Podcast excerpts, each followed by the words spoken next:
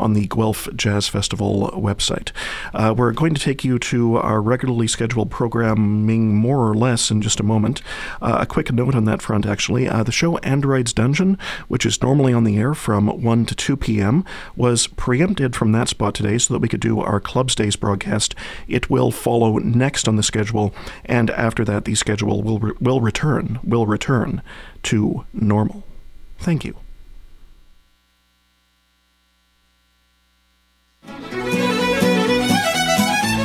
It is no surprise that one of CFRU's longest running and most popular programs is Clan na Gael. We feature two hours of the best Celtic music from around the world and around the corner.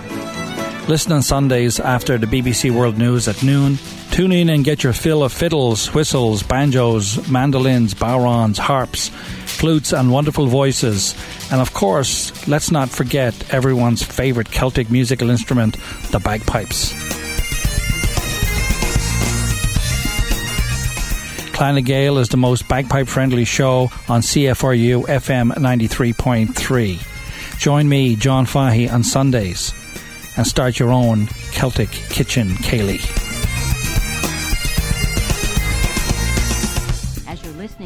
Following music selections, adjust the volume, bass, and treble controls to suit your tastes.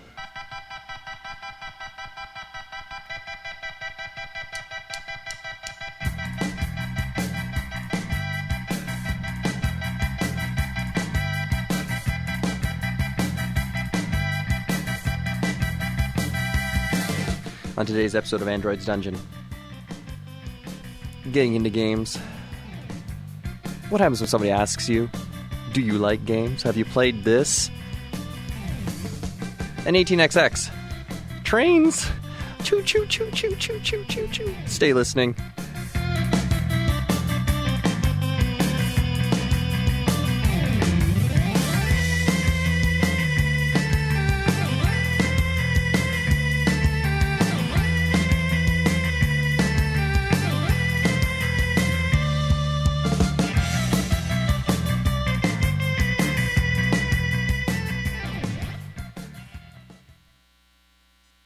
Welcome to CFRU 93.3 FM, Android's Dungeon, a show about games. People play games, music, movies, whatever. Saw, or what do we ever we saw when going into the studio that day?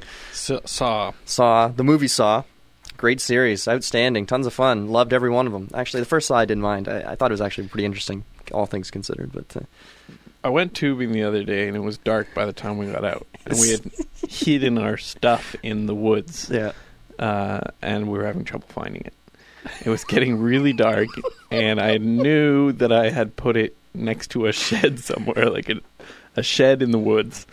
And to make things better, the the person who I was searching for our stuff with started telling me a story about an Australian horror movie that was just like, well, I won't say just like Saw because there were no games to escape or anything. was it like uh, Wolf River or uh, Yes. whatever?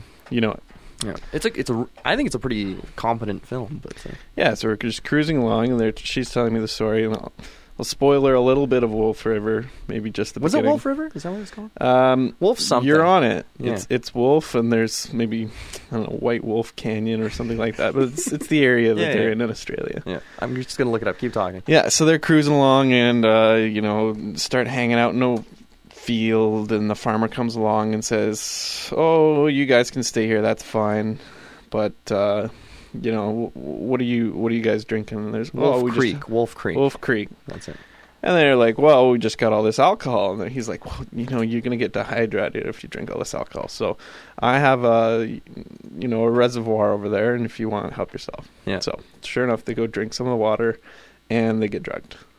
And this is actually a true story. Yeah, it's based on a true story. yeah.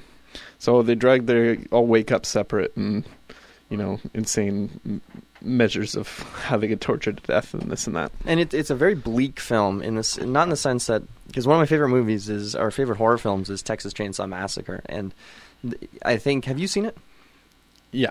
It it Two is just the best. No. two is a bizarre film, absolutely wild. strange. It's difficult to imagine got made, to be honest. But uh, but, but that's where the Rob Zombie House of a Thousand Corpses stuff comes from. It's Yeah. just like anyway, uh, I, what I love about the first Texas Chainsaw Massacre is that it accurately captures. I, I think we've talked about this before, but accurately accurately captures the dream we've all had of being chased nonstop by something that, and just as soon as you think you're going to get away, It's things go wrong, yeah. and you're back right where you were, and it's just this constant nightmare. And I think that's what's, and it's incredibly well shot too. When you break it down in the the art direction, the sound direction, and the costumes, and just the the pure deranged genius that goes into this flick, it, I think it's incredible. Yeah, absolutely. Um, anyway, I did Speaking manage to get into the woods, and it was kind of spooky because it was it was actually a watershed or a a water pump house. Okay. I don't know what why those need to exist or what they do, but uh, you know, water goes from somewhere to somewhere else. Yeah. Anyway, I walk into the woods. It's not where I thought it was, and Yeah. then it's in like by somebody's mansion. Like it's not even near a road. And then, and just as I'm walking by it, it turns on. It just freaked the hell out of me. But I made it out.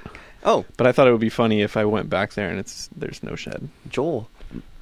What shed are you talking about? What house were you talking? There's never been a house around that area. Dun, dun, dun. In fact, there was never a river to begin with. You just, I don't know. Texas Chainsaw Massacre. I remember Tex- Texas Chainsaw Massacre 2.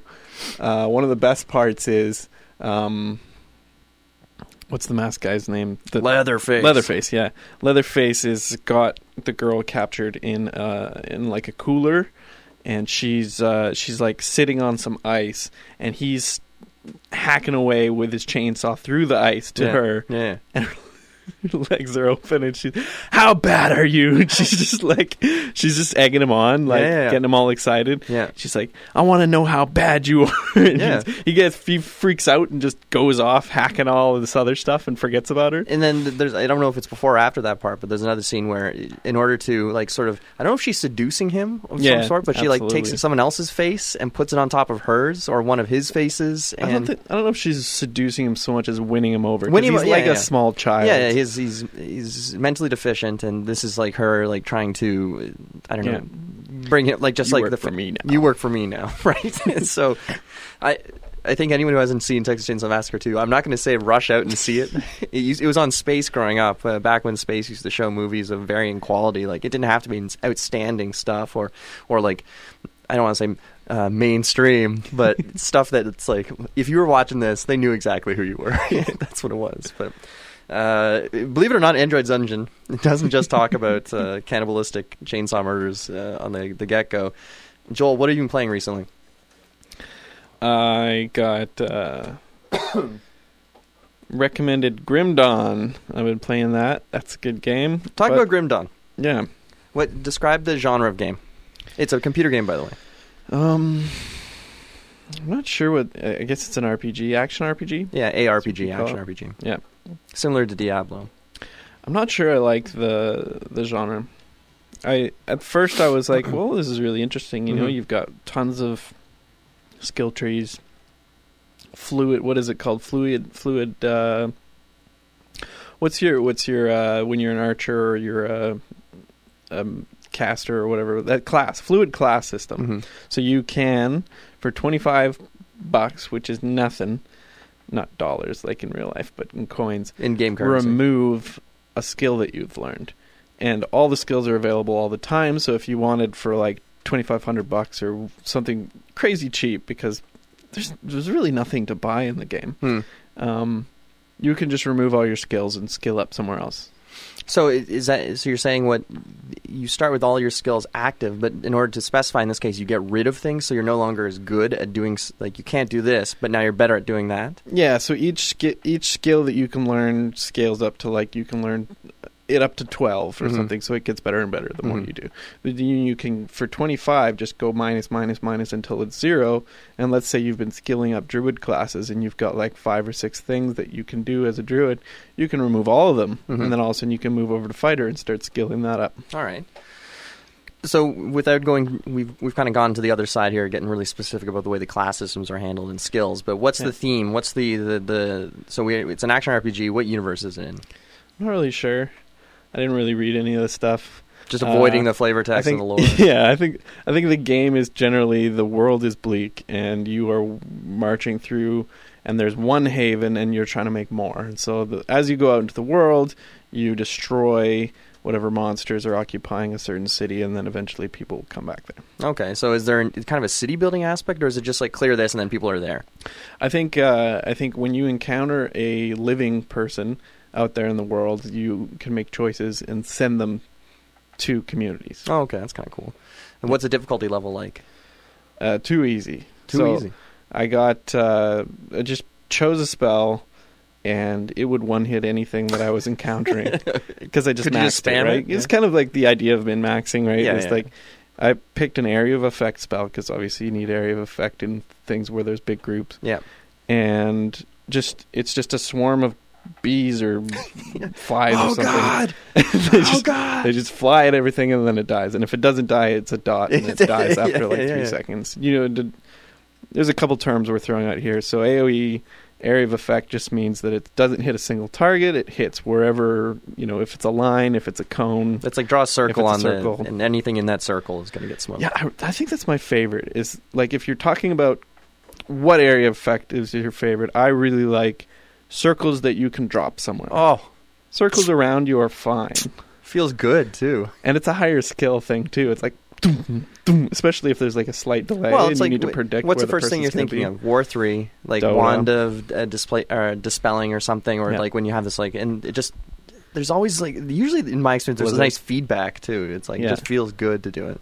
Especially if it lasts a while, like uh, the fire one for the Archmage or the Blizzard. Or And so summoning you gotta, an like kind of catch guys in it, and then they're like scrambling to get out. And Yeah. meanwhile, you're bopping at them. It's Yeah. good. But yeah, Jack, I, I think from what I've encountered, because I went from that one to another AOE, which was just like your either two-handed w- melee or your two-handed range weapon Mhm. um, scatters. So it, it hits a guy, and then it'll do lightning to everything around it. So, it- and what what's the, is it like ridiculous how just like Well, it can jump three or four, but then you level that up, and then there's like four other trees that just make that one thing better. Yeah. So I removed all my other skills and only got that, and then I just walk into a thing and I hit it twice, and everything dies. And then the boss maybe takes four or five. of oh no.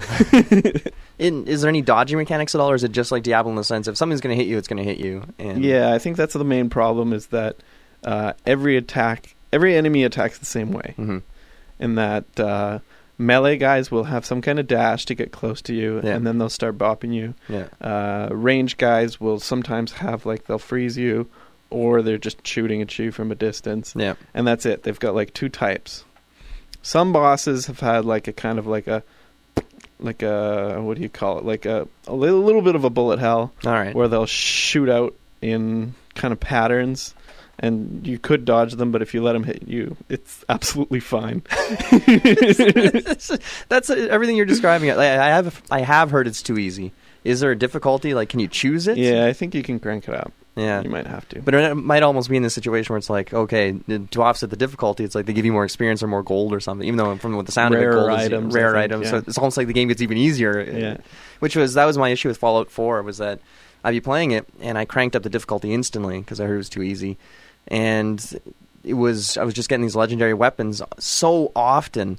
Hmm. that I just started looking at them. It's like, oh, this is something else, isn't it? just like recycle, recycle, recycle. Just like, there's only so many times you can see this. This well, happened in on it. Bioshock. Well, actually, Bioshock, its difficulty ramp is actually insanely hard because I put it on the hardest difficulty, and, ins- and the only difference is that every bullet that hits you takes about a third of your life, and every health pack you find gives you about one tenth back. And is this inf- uh, Bioshock Infinite? yeah. So is that 1999 mode for them, like, or is that uh, yeah, just the I normal? guess so. It was just like instead of you know you can take probably 15 hits before dying, Yeah, and each health pack gives you, you know, a, fifth pack. yeah. It's just like health packs will do less than half as much, and every bullet will do triple, and that that's harder. My issue with Bioshock Infinite, beyond a lot of other things, was just like the, the same thing. My issue with Bioshock One was is that the difficulty seemed pointless because you put it on easy and it's just like,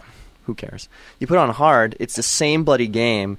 It's just it's more frustrating. They ju- they didn't change anything. They didn't add more enemies. No, They didn't, you know, make things rarer Yeah, yeah. Make you f- search harder for items. Yeah. They just ramped up the damage and lowered the heal. which is I've always considered to be the laziest sort Yeah. of difficulty increases ever. Like if it's in once again, you go back to games like the good old days of Doom or Du- uh, Doom, Duke Nukem, and Blood, and all these old school shooters, when you crank the difficulty, there was a lot of effort that went into it. Each level was designed with each difficulty in mind. Yep. And as you crank the difficulty, obviously damage. I don't actually. It's not even. sh- I'm not even sure if damage goes up. But at least with Doom, like enemy placement, like ultra violence Mm. is the second highest one, and it's the only. It's the functional difficulty in Doom because Nightmare is just a joke. Nobody plays Nightmare. Hmm.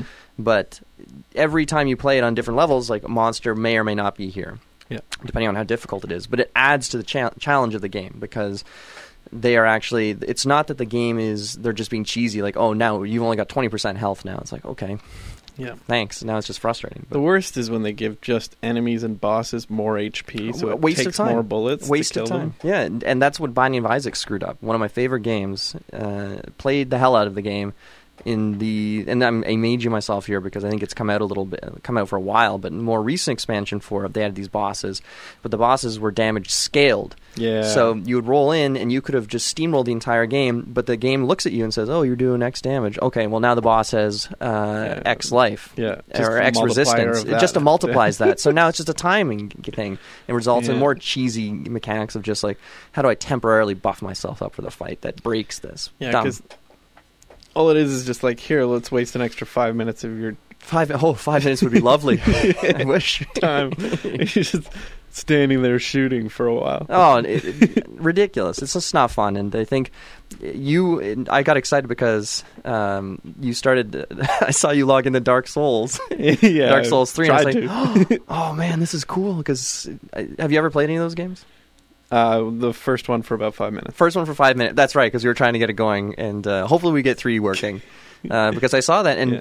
as much as you can, some people say Dark Souls is easy, and then th- those are the tough guys, and then you get the the the the casual saying, "Oh, hardest game ever, man," Yeah, and it's not either of those. It it, it is some a game that you get what you you what you put in is what you get out. And if you're incredible at the game, you can cheese it and you know everything. If you're if you're not accustomed to these games, it's going to be very difficult. But it's always most of the time very fair in what Yeah. it does. But it's one difficulty. There's no you don't log in and say let's do easy yeah. or let's do hard. But there's the meta uh, or meta c- uh, community sort of easy mode, hard mode stuff because you can do something and do a build that's considered to be easy mode because the game responds very positively to your actions Yeah. versus I'm deliberately choosing something like this, which is going to be tougher. Hmm. But it's kind of like playing Street Fighter, picking a, a lousier character just to prove how good you are at Yeah. the game when you clobber your opponent. So I guess there's like what I'm getting at is like a n- more natural evolution of difficulty Yeah. versus the just built-in sort of. The other thing I was really looking forward to when it comes to Dark Souls is I know that it is a I wouldn't even say a reflex game or like the combat is very reflex oriented. Yeah, you need to respond to your you your need to know patterns time. and you need to be able to get your timings right. Yeah. And that's something that uh, a lot of like I'm just saying that a lot of games have similarities where uh, let's say you're spraying and praying constantly with a machine gun Yeah, and then you've got to kind of sidestep a little bit, right? Yeah. Whereas Dark Souls is very different. Yeah. right? So I was looking forward to learning a new functionality. Well, I hope we can get it working. I don't know why it's just crashing off. The get. You think it's your monitor related to something like It- that? It's either that or uh, just my display settings, and I think I'm still defaulting to that crappy uh, card. So um, I got a new desktop and I'm still working out the kinks, Mm. but I do have a better card in it that I know can run like GTA 5 and uh, and it should definitely run Dark Souls. Oh, so you're you think it's defaulting to the integrated card Yeah. for some reason? That's bizarre. Yeah. Huh. So anyway, I'll, I'll I could even go disable the integrated card in the BIOS and then just Wrench it all out. yeah, you know? yeah. Why would? It's built into the motherboard, so I don't think I can physically take it. Hold on, out. give me a screwdriver or something. wrench. But anyway, Jack, uh, what have you been playing lately? Um, I've got a new one for us. Uh, I guess two new ones. Um, it, it's weird. There's this Rosenberg Renaissance occurring right now. Oh. So I was telling Just you in your life. in my life, uh, and I say Renaissance. It's is more like uh, exploration of games that I've never played by his bef- or him before, and Taking it back, right? yeah, so uh, Uwe Yui Rosenberg is a legendary designer. If you've been listening to the show at all for any amount of time or you're into board games, even if you're not familiar with him specifically, you know his work. Agricola, Yep.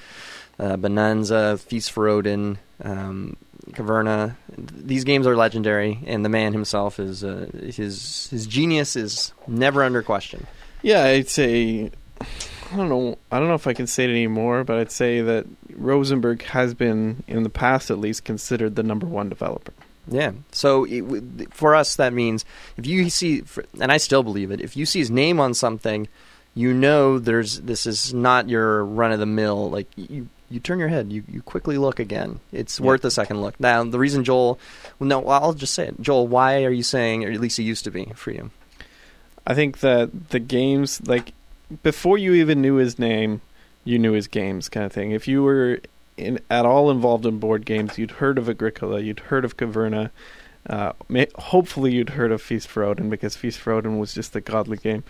Even Bonanza, for some unknown reason, was a massive popular game and still is, even though I hate it. So in 2004, he came out with Bonanza, and it was very popular. And then for 10 years, he didn't make another game. And then 2014 came up with Agricola. He just was coasting on that Yeah. uh, that bonanza money.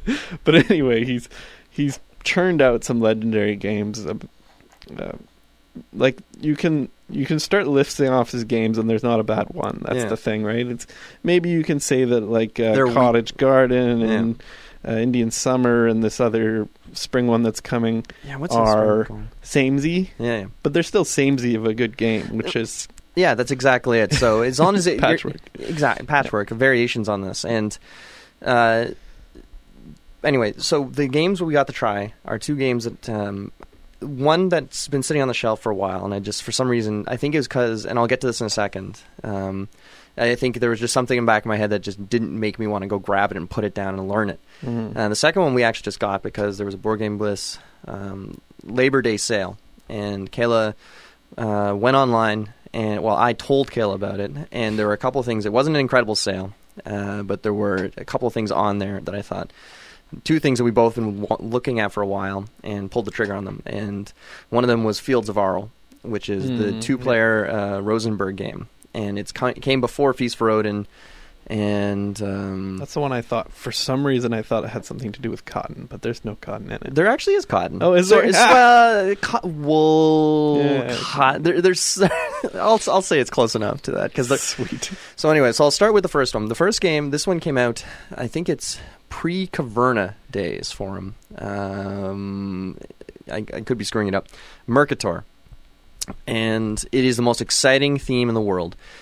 It is the Thirty Years' War, and you are a merchant in Europe, and you're moving from city to city, getting cubes that represent things, and you take those cubes to another city and turn those cubes into a contract that you take off the board, and then you do it over and over and over and over again.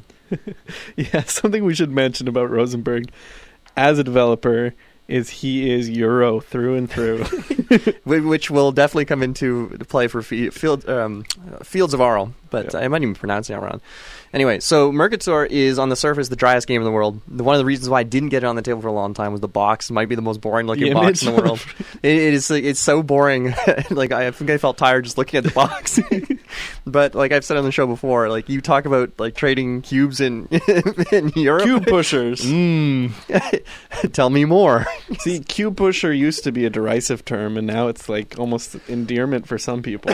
yeah, we've kind of come like full circle on it. That, Yep. it- and- but for a lot of people, and I don't blame them for taking a dump on Mercator for being boring because it is not an exciting game. Mhm. But I will say this: I had a lot of fun playing it. Playing it two player with uh, my girlfriend, my girlfriend, and Mine. mine. And the part that I thought was interesting was the game went very quickly, and there was just enough uh, chaos to make it seem interesting. Because if there was no, it, it's a euro in the sense you can't interfere directly with. I can't play uh, plague on Joel Mm. and he loses all his stuff, or his character dies, or he loses a turn. There's none of that stuff. But you're planning stuff in such a way that you're trying to maximize your turns, and this is the kind of cool part of the game. So you have this really fairly ugly looking map of Europe that's been abstra- abstracted to a bunch of squares that have different colors around them. Uh, the game board is kind of neat because you have these um, cardboard, 3D cardboard boxes you've built that you store all the cubes in that represent all the area's goods that are again abstracted to different types. So uh, each place has its own uniquely colored cube, but and see this is already boring. but each cube can represent multiple goods, possibly. So all the food goods, there may be different cubes in them, but they're all considered to be a food at the end of the day Hmm. for certain purposes and certain contracts. Um, but the cool thing is that the other resource is something time. And just like in real life, going someplace Like takes time away. Right. So you start to see this, and something with Rosenberg designs is that as you go on through the years, you start to see things where he's evolved on something. So it's Hmm. obvious he really liked certain parts of it, and he like developed it more, or was like, "What didn't work without this? I'm going to change this. I'm going to alter brought it this." back. Brought it back. So Mercator, I think, is unique for you. The time mechanic is the only thing I've really I can think of, and maybe the way contracts are handled, similar to Caverna with the adventuring. Because in Caverna, if you go adventuring, you're all you always become able to adventure one level further after that because you've gotten better with Ca- Hmm. with Mercator. When you complete a contract, you always take the contract level, the next stop or next one higher up, Hmm. which is more difficult to do.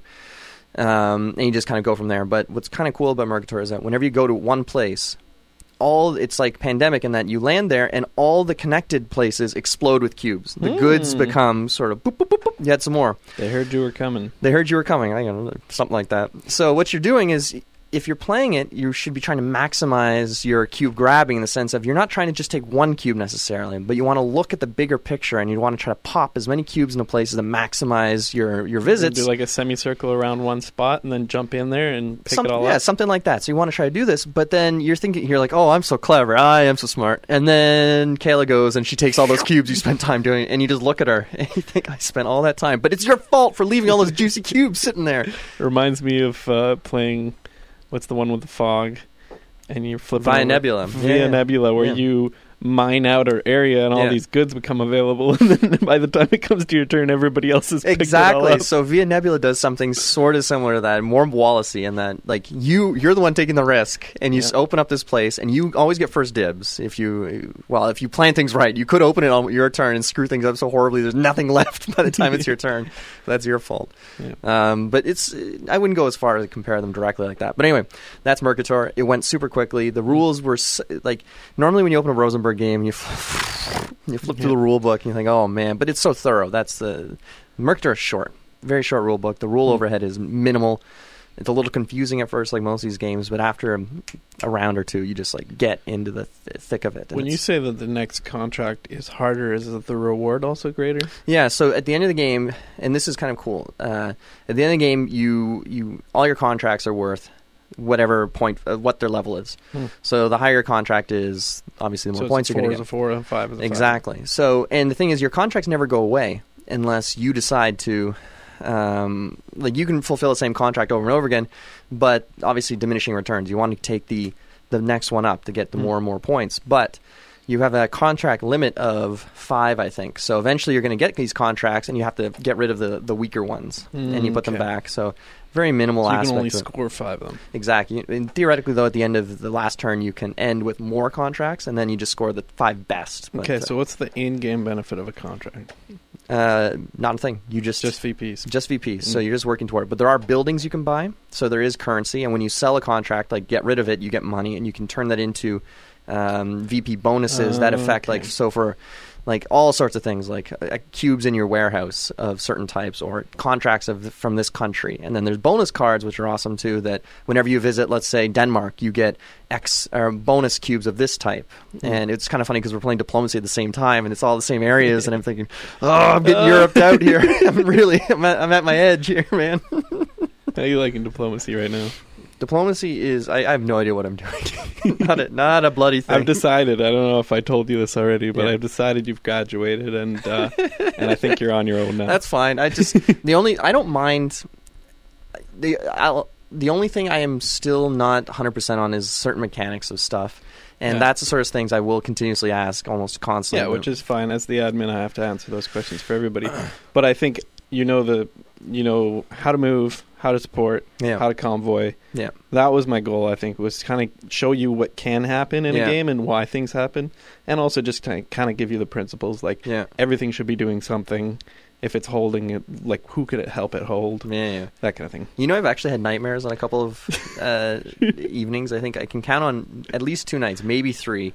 Uh, two nights ago was one of them, and I was laying awake, like I'd be sleeping, and in my fevered dreams, I was getting frustrated at diplomacy because in my mind, what happened is I, I was looking at the board, and all of a sudden, Stefan had ships in the above England, in the thought- northern sea. In the northern there? sea, and I was like, "How did you? How did he get there?" And it was one of these things that everyone else took for granted. Is like, Jack, how do you not know the rule where you can get here? It's kind I of was like- furious. It's kind of like pandemic where you can cross the map. That's it. He just he like you know like in those games where you go around the side and you just come out the other side. That It's was it. funny that you were having nightmares because I, I lost some sleep one night. and I was like just lying in bed at three or four in the morning thinking about the diplomacy, and I'm like, why am I doing It's this I don't know myself? what it's but you, I don't care about this game. That's not to Yeah. say like I, I, I'm you not need to having spend fun. like five minutes a day. Yeah, it, but it's yet- but there's all this conversation too, and there's all these Yeah. this plotting, and there is just something about diplomacy that it- it's like a.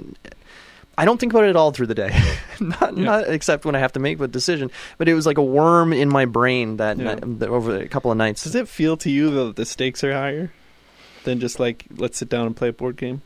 Yes and no. Uh, I think I feel too detached to feel too invested in it, and that's something that I've been thinking about what it'd be like to play a real time game of diplomacy because I think that would be, uh, and especially like putting a, a hard cap like you have ten minutes to negotiate, go, and I then resolve orders. And how, what was that like? It was fun, except that I think it, it went horribly because Oh no! I thought, okay, let's let's see how fun it is to pull some people off into another room. Yeah, So I pulled two people off into another room. The moment you do that, there's four people at the table. yeah. They all be, made a solid alliance for the entire game. Wait, why did you pull two people in the other room? Or Just is it- arbitrarily, like oh, these are my two neighbors. Oh, so it was you trying to make deals with them? That is that what you're? Oh, okay. It's the first time I'd ever played. yeah. I think maybe the second time I'd ever played. And so I was like, okay, guys, let's let's work together. Let's do this stuff. And we come back. We write down our orders together. Haha, we're gonna do so great. Yeah. Well, obviously, all the other four people They all just, just ganged up. and four on three. What do you think happens? you won. No. Ah, it, it's. I think the what diplomacy gets really right that I think some games still don't get right is this sense of just like you don't trust anyone no, ever. ever, and you, the alliances are so fragile. And you, you're sitting there and you make a move, but you're putting your faith in other people to an extent that I don't know how you can walk away from it. You, it, what do I always say? Not for sensitive souls. And I think diplomacy is something that if you Yeah. if you can't handle it, getting gotta somebody lying to your your face. there was a really funny moment. Uh, Alex and Stefan were in front of my desk the other day, and Stefan is trying to propose a deal to Alex. Yeah. And Alex says um, they still have flags up in Vienna saying, uh, "Remember Serbia." That's cute. That's I like that. 'Cause that was when Alex was supporting him into another territory, and Yeah. everything Whoops. comes into Serbia. Wait, And for the record, too, for a dear listener, that one of the people we're playing diplomacy with, he plays. Uh, what's it called online? uh, conspiracy. Conspiracy. It's not diplomacy. Don't worry. Just exact Yeah. same. And he is ranked 30 Thirtieth in uh, in the game. in the game. Period. It's not even like regional settings, right? Like just No, period. There's only one region. Ranked 30. Ridiculous. Absolutely. and Jack crazy. is beating him right now, No, don't talk about stuff just in case he tunes in. nine to seven. yeah. Anyway, Uh, I want to hear about the other one. yeah, so I'll, I'll just touch on briefly. So the second game is something that I've been eyeing up forever because I I love two player games designed specifically for two people. I find them to typically be very tight experiences, and because I usually play most of my games two player, it means a lot to me. And Rosenberg released uh, a game called Fields of Arle, which came out a few years ago, and it was always absurdly priced. That's what bugged me was that it was just something like, what do you want, like seventy nine dollars, eighty bucks for this game? It's just For a two-player game. for a two player game, and it's like you pick it up, it's like it's a pretty heavy box. It's pretty heavy.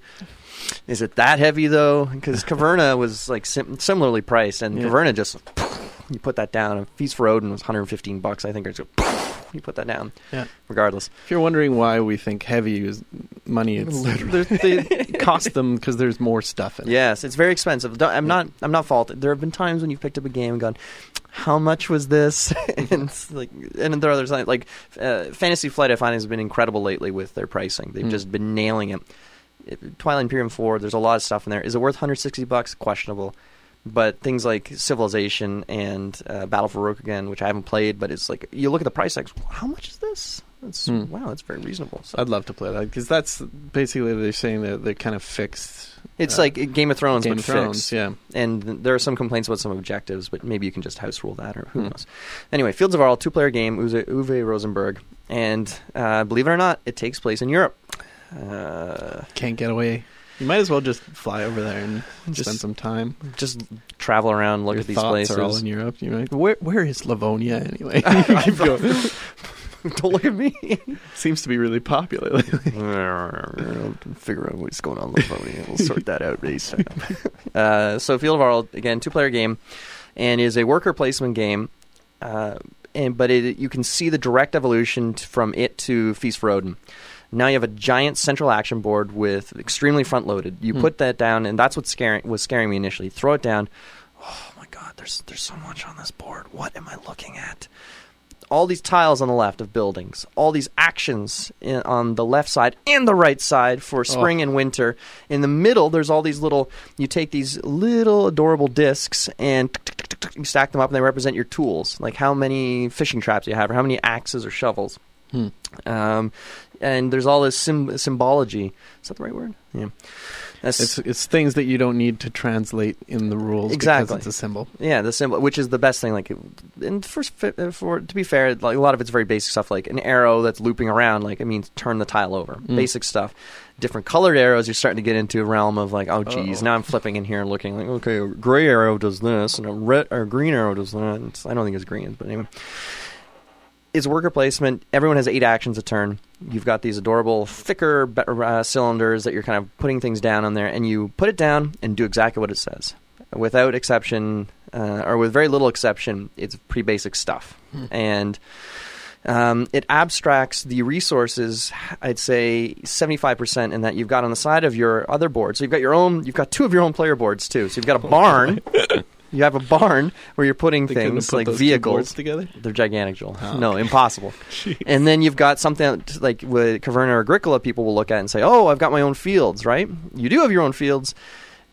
It is way simpler than, than Caverna Agricola. You don't have to worry about filling them all up. You don't have to worry about all that stuff. You don't have to worry about where you're putting them, like connecting things To things. feed your family. You have to feed people, but it is easy, absolutely easy. If you are not feeding people, I can't even say something's gone horribly wrong. You've just failed entirely in this game. Feast for Odin easy.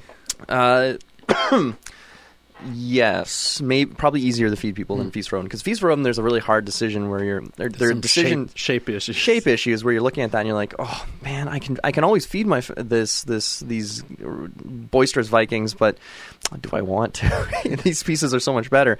But this is where all these elements are coming in because all these tiles can be flipped over, and you get basic goods, and they're worthless. Not worthless, but they're not. They're worth twice as many, twice as many points if you manage to craft them or make them better. Hmm. And just like in Feast for Odin, you can make these things uh, better or easier put on your board in places after you flip them. But what Field of Arle does really well is that you get these vehicles, these carriages and whatnot, and you purchase them and they take lots of wood or clay, and you put them on your board, and you've also got these travel locations. And what you can do is you can you take these things and you put them on your, your wagon, and you're basically saying, I'm going off to Essen, or whatever the old name for Essen is, and you have all these goods in your supply, and then you're allowed to basically trade them in this place. And you turn these always into food, which is kind of like a currency in the game. And when you're done with it, you flip over location, you put it on the side there, and it forms this little path on the side of your board. And as it covers up spots, it's covering up points that have lower value until eventually you've built up all the way up to the end of this more mm. thing. So it's very pretty. And, but it's also extremely satisfying that you can also use these carriages, you put undeveloped goods and you put them on there and then you immediately flip over because it's like you've taken them to someone. I took them to my good friend Joel who took all this boring leather and now you got boots and this sweet ass jerkin. How you doing? Nice jerking, man. Yeah. So little things like that, and the game moves very quickly once you know how things work. And it felt like a very smooth, relaxing. It's not the I, how am I going to feed my family this winter in Agricola. It's more like how am I going to make money this winter. So it's the setup is daunting. the setup is extremely daunting. It's it is it will frighten you. If if this is your first Rosenberg game, you're going to be terrified. It Uh, also sounds like he's thrown um, throwing everything at you. It- Like, it there's is. a lot of v- variety of content. Yeah, th- and that's a fair thing to say. Is that there's there's a little bit of everything, but it's none of it is is you're not being choked out like in uh, some other games. It's all there. It's very difficult to do v- to do things wrong. It's very easy to do things not as good as you could. So, where does where does it sit on the scale of Rosenberg games for heaviness? Would you say it's between Agricola and Feast for Odin, or would you say it's uh, Caverna Zone or uh, somewhere along? It's definitely heavier than Patchwork. I can tell you that right away. Yeah, so if we're using this, like say, like Patchwork's near the bottom of complexity. Um, I put Bonanza above Patchwork as far as complexity goes because there's there's just like some there's weirdness to it. That You have to talk to people, which is the worst. Yeah, right. You have to actually negotiate. Whereas Patchwork is just like you do this. You're silently sitting there. Um, I may it could just be my prejudice. I don't think Feast for Odin's that complicated. I think it's if explaining it to somebody, like, ooh, like what? So buckle in, folks. We're here for But something. you're upgrading goods, so there's Yeah. like in Feast for Odin, what there's like each good is it takes four tiers. Everything's got to well, but that's it. Feast for Odin's got this like next step up. What is this? And it's what's this next step up from this? Whereas this, there's none of that. Every Okay. good is just like It's flip it over. things. Just two things. So it's simpler than that. It's a cow and a pregnant cow.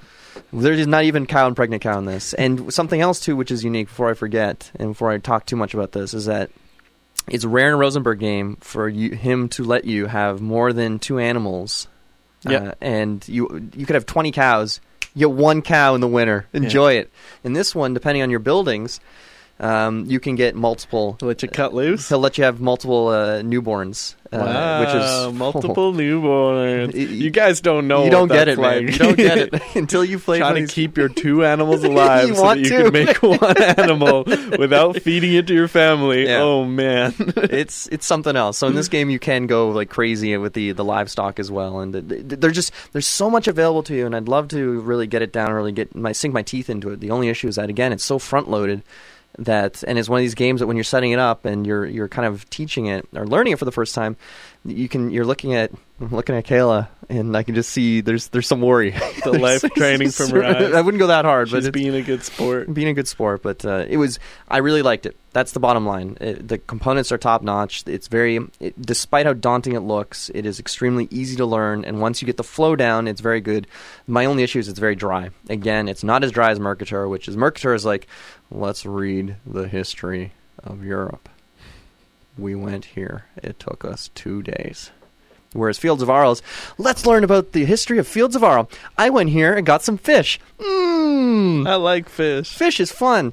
It, it's just it's it's like it's dry when you reduce to what it actually is, but it's bright and it's, it's colorful and it's fun, Yeah. and that's the Maybe best thing. It feels a little more personal too. Maybe a little more personal because you, you you do have your board that you're developing up to, and you do get to look at it, and there's just this constant sense of you're getting better and doing more things, and that's something that I think Rosenberg does so well. Is that when you get his games, when you when you're playing a game of his right, and other games too, like I'd say, like you're playing Concordia today, when you get rolling, Mm. there's this sense of that I've got not an engine necessarily, but just things are clicking. I've Mm. built things properly, and now I can actually make use of my hard work throughout the game. And by the end, you just like one more turn just to get things even more. So which one's more engine building, uh, Mercator or Fields of Ar? Fields of Arle, hundred Fields percent, Laurel. hundred And what's percent. what are the points in that? How do you win? Uh, travel locations, the value of your goods at the end of the game, value of buildings, how well you've filled up your home board. There's the, It's, It's a a- variety. you get let's just say you get a pad of paper to Ah, go yeah, through the yeah, things. It's it's base it's very like simple, and it's very difficult to lose points. Let's just say that the only you have to you have dikes. You have to like you can't your fields. Half your board is basically cut off until you get rid of uh, uh, peat mosses or, or moors. Hmm. They have to dehydrate. Then you remove the peat moss, which you have to cook for every winter. And sometimes you trade it to turn things into clay and they're they're they're actually cubes for some reason, which is kind of cute. But um, but you the fields you can't use them until you've diked up a whole whole line of it. At the Hmm. very top, you lose you can lose nine points if you didn't finish all your dikes at the end of the game, which is pretty significant considering the point value. But what do we finish with? Kayla had like 88 points and I had 85 points at the end of the game and Hmm. it was it felt hard fought. That it was fun and that's that's Sounds like thing a really good game, it was especially for your first game. for a first game too, and it's it helps that we've played so many variations on a theme. Which I don't want to sound cynical, but it's like you played one, you played them all, sort of. Yep. You you at least understand where he's coming from. It's not like brand new mechanic where like, and that's what was confusing Mercator at the time because none of it felt the same, Yeah. except for a couple And, things. and like us saying like, oh, Rosenberg's the best. Well, like if you don't like worker placements, then no, he's No. not. He's not even No. close to the best. yeah, yeah. Uh, you know, if you like co-ops, you're gonna be say Matt Leacock's the best game. Yeah, yeah, yeah. It's fun. That's Yeah. all I'll say. Play it at a cafe. I, think, I know the boardroom has a copy. The only issue is the table footprint on it's enormous. It is absolutely atrocious. Like I'm just looking at this ta- this desk in front of us right here.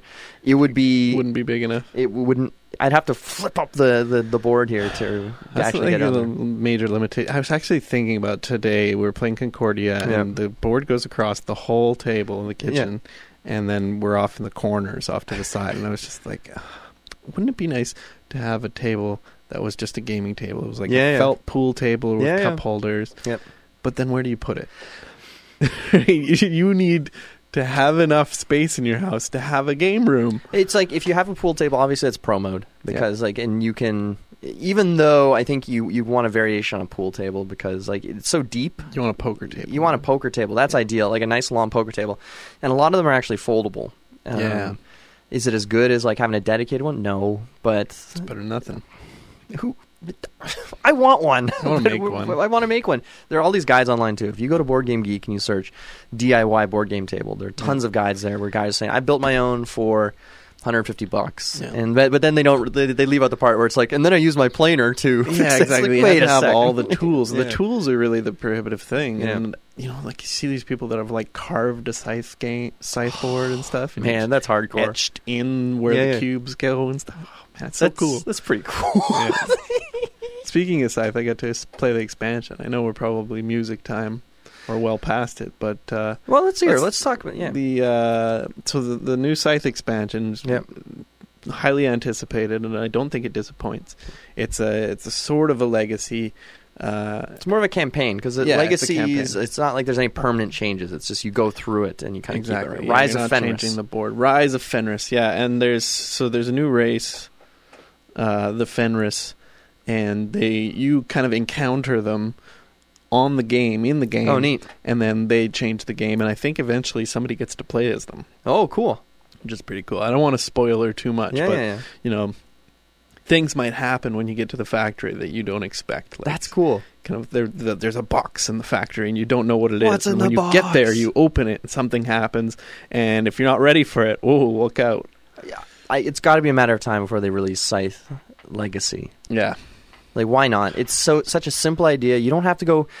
Oh man, can you imagine if you did like so? If people who already have base Scythe, it's like two different versions. Like you can use your figures from base Scythe to Mm, use it on this. stickers, maybe. removable stickers, something like you don't. Not even talking about the board. Like sell me the board. I don't care. That's Yeah. fine. But I can implement the stuff I've already got from my base Scythe. But why not have a, a legacy game set in the Scythe universe or in the like leading up to the the factions of Scythe Yeah. as is like the post war? they could have done that with pandemic. Absolutely. It's I, I just think we're gonna there's I think we're gonna be complaining about too many legacy games in the future. I think that's Yeah. what's gonna be the, the next Android's Dungeon uh, kvetching point. well, once there's a couple bad ones. I know Seafall was bad, but Yeah, well it, what's odd is that I think nobody remembers Seafall. So it was so immemorable that Yeah. uh, unmemorable that uh, nobody just like see what.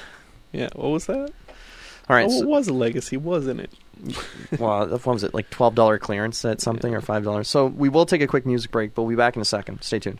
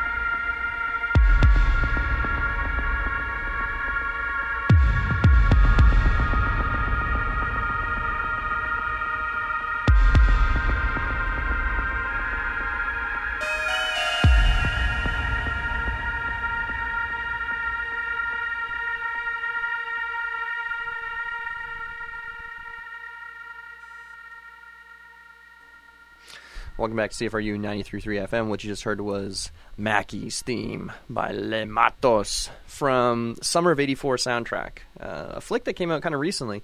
I had, didn't know it was an actual movie. I I've, been, I've been so deep down this rabbit hole of the uh, the synthwave stuff that I see these things and there's so many fake movie soundtracks people put out things for that I'm like, oh, okay, Summer of '84. It sounds exactly like a generic sort of like, oh, I imagined like a concept album of I, made this music to go to a movie that didn't exist, but the track titles were so evocative. I'm thinking, I wonder if this is real or not. And then turns out it actually was a flick. And We should watch that. The title, the just the hook on the the clip you sent me was uh, enticing. It sounds good. And I've heard Everybody lives next to a serial killer. Yeah, and the the Red Letter Media guys were talking about it. How um, it, they in their their catch up movies of this year, like they do like a show of like just talking about the brief blurbs of the flicks they saw, but they didn't talk about uh, on the show.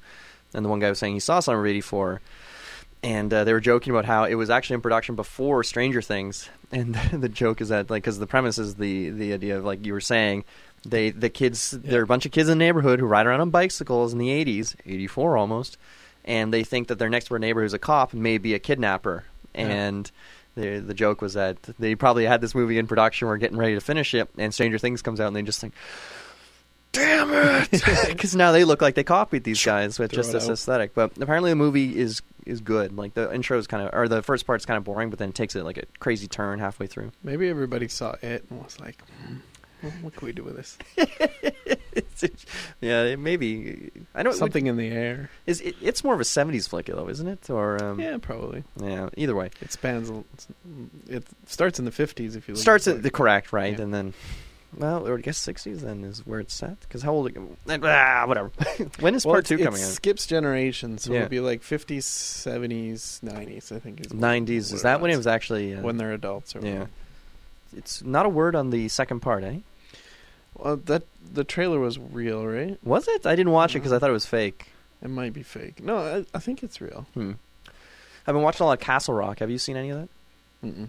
Give it a watch. Yeah. Um, it's set in the. It's basically imagine a world where all these Stephen King sort of characters exist, or the world like because it's set in the fictional town of Castle Rock, Hmm. and um, they there are all these little nods to the other things, but it's it's the most Stephen King TV series you'll watch that isn't that has no connection to Stephen King Really? like directly. I think he's a producer, and J.J. Abrams is a producer, but his hands are fairly off it, so it's not as like it's it's it's not like bad J.J. Abrams, stay away from here. It's it's fine. He's It's like a Stephen King tribute. yeah, that's basically it. But it's not. It doesn't come across as it, the best comparison is the Fargo TV series, outstanding, Hmm. has virtually no connection to the Fargo movie, and but it's kind of like this world Coen Brothers esque area, yeah. universe in this Huh. world. Highly recommend it. It's actually spooky, extremely well acted. The reason I bring it up is that. Um, Skarsgård, Bill Skarsgård, who plays uh, Hmm. the clown Pennywise in it, he plays an, uh, the villain more or less in this, but it's not an explicit sort of like twirling his mustache. It's a very subtle, um, deranged character that nobody understands. I don't understand yet. Maybe the Hmm. most recent episode explains it, but there's just something about him that uh, the way he carries himself that's just unsettling. He's an eerie man. He's an eerie man. He looks slightly odd too. Yeah. it's just, but it's weird because he opens his mouth, or sometimes he looks and he looks exactly like his brother, uh, the sexy Yeah. Alexander Skarsgård. always a good guy. Always the good guy. So yeah, he's never. Although in True Blood he was the bad guy. But, Uh, uh, so we don't have too much time left, but um, we were going to talk. Well, I think we'll burn through two things quickly here. real quick, Uh, first is uh, they kind of tie together. yeah, kind of tie together. I, th- I think. Wait, why don't you get started, Joel? well, the, the reason I I was mentioning the 18xx thing is Yeah. that I feel like as a somebody who can you know like take a conversation like it all came back to the guys in Saskatoon. yeah, Uh, these guys are running a convention. They're Yeah. regular gamers. They know tons about games. I felt good that I could maintain a conversation with them, but then Yeah. they started talking about 18xx Right. games, and I drew a blank. I don't know any. And you were going to talk about Well, I was going to talk about. Uh, so we did something last night with a bunch of different people, kind of this neighborhood crawl of sorts, Yeah. One of the subjects that came up was uh, because I forget how it was. I think Kale was talking to somebody and said, "Oh, you really like board games? Do you like board games? Yeah, we like board games. It's great." And the guy turned to me and says, "Do you like Sushi Go?" And I think I was a little. I, I may have had too much to drink, and I just did this. I just did a really kind of like—I just did a oh. solid nod like this. I, it wasn't rude. I don't think it was Yeah. rude, but it wasn't as like, "Yeah, Sushi Go." And then the his wife or his girlfriend turned around and said, "Oh, what about Pandemic? Do you like Pandemic? I love Pandemic." And I just did the same thing. Just this, this nod and this smile. Like I wasn't. I, I wasn't trying to be rude. Let's say that. Then Yeah. someone else saying, "Pandemic's my favorite game ever." and then, but what you're saying here is like, how do you? ta what's is it elitist? Like how it's just like Yeah. I lo- oh I love movies. My favorite movies. What's your favorite? Transformers. It's Yeah. it's like okay. Well, what do you do? You're not going to be you're not going to be mean. And these are I'm not trying to say Transformers and Pandemic are on the same level of like But pop culture trash. that but, like um, I have a friend on our soccer team, Melanie. yeah. She loves Pandemic. It's Yeah. one of her favorite games, and she told me, "I love Pandemic. I'll play it anytime." Yeah. And so I turned to Sam and I said, "Well, this girl wants to come over. She wants to be your friend, and she wants to play Pandemic." It's Yeah. like, I don't want to play Pandemic. Yeah, Come yeah. on, let's play something good. I said, "Okay, well." How about she comes over, we play Pandemic with her, And then and then we bring out like a real game, right? So I think you kind of got to start on their level. And that's exactly it. And this is not meant to be condescending. It is elitist in the most literal sense, but Yeah. it's it. You have to understand, folks, that for us, pandemic and something like Catan are just like so low level. This and this, I'm not saying low energy, but just Yeah. like entry level stuff that it takes some. It would take us being in a certain mood or trying to be very generous to to get these on the table. Or Yeah. maybe I'm just speaking for myself in this case, but it, I see it as a learning opportunity to like say, "Oh, you like pandemic? Well, how about?" And then just introduce something else and Let's try Forbidden Desert. Or, Forbidden Desert, something along those lines. And it was kind of bad because there are enough people around at one, that point, and Kale was like, eight people. That's that's Captain Sonar territory. Yeah. that'd be kind of Sushi Go, interesting. You could play Sushi Go. Seven Wonders or, Yeah. or another. Uh, Well, it would be another drafting salad. game. Like yeah. I don't know if Seven Wonders might be a mess, but Yeah. anyway, and then tying in the 18xx, like for I don't, we're not gonna have too much time to dive into that today, but I, f- first off, I'm not an expert on 18xx. It's I know about What it. is it? Can you tell us what It, it is? 18xx refers to a series of games that are inspired by Francis Tresham of Civilization Hmm. fame, Yep. an Avalon Hill game. I believe the first one he did was 1829, and they revolve around trains, trains, trains, trains. And it's not just something simple like Ticket the Ride, where you're drafting cards and laying down routes. No, my friends, it is, it is a simulation uh, of being a railway baron in the turn of the century sort of stuff. And what you're doing is you typically have companies you're investing in. You have to worry about floating companies. You keep money separate. So the company's money is not your money, even if you're running the company. You use that money to build routes. You run your trains. Um, as time goes on, you have to get new trains, and your trains rust or obs- uh, go obsolete quickly Hmm. and you're fighting people who are buying stocks and shares of the company because if they buy certain shares, so your company's doing well, people are buying lots of shares. But I see Joel has tons of shares in my company, and I'm like, well, screw you, Joel. And I dump shares onto the market. I tank the price of the company. Joel's left holding the bag of this worthless company now, of this this train that's going nowhere. And then he turns around, he makes tons of money and wins. But basically, a series of games of running train companies, people investing in them, and shenanigans involving routes. Is there always a market? uh, for the most part, there's so many different types of Have there? Yeah. Have there been real variations where people are like, "This is not a true 18xx"? I think there are. Um, it depends who you talk to because there's tons of like if you search 18 something, you'll the That's- list will be That's gigantic. the other thing. Is there a generally agreed upon rule that you can't take a year that's already been done, and so eventually there'll be a hundred, and no one will ever be able to make one Well, again? I'm waiting for people to do the updated versions of them. Like Okay. do like 20, uh, 24 uh 2432 or something. It's like doing futuristic trains. futuristic train, which I think would be fascinating because Very cool. I, again, we're getting into kind of going back to Mercator and Fields of Arle. Boring, absolutely boring. Can you imagine pointing out the box of 1830, which looks boring as hell, of just this guy with mutton chops and a cane, and there's a train in the background, and the Yeah. number title, the the name of the game is a number.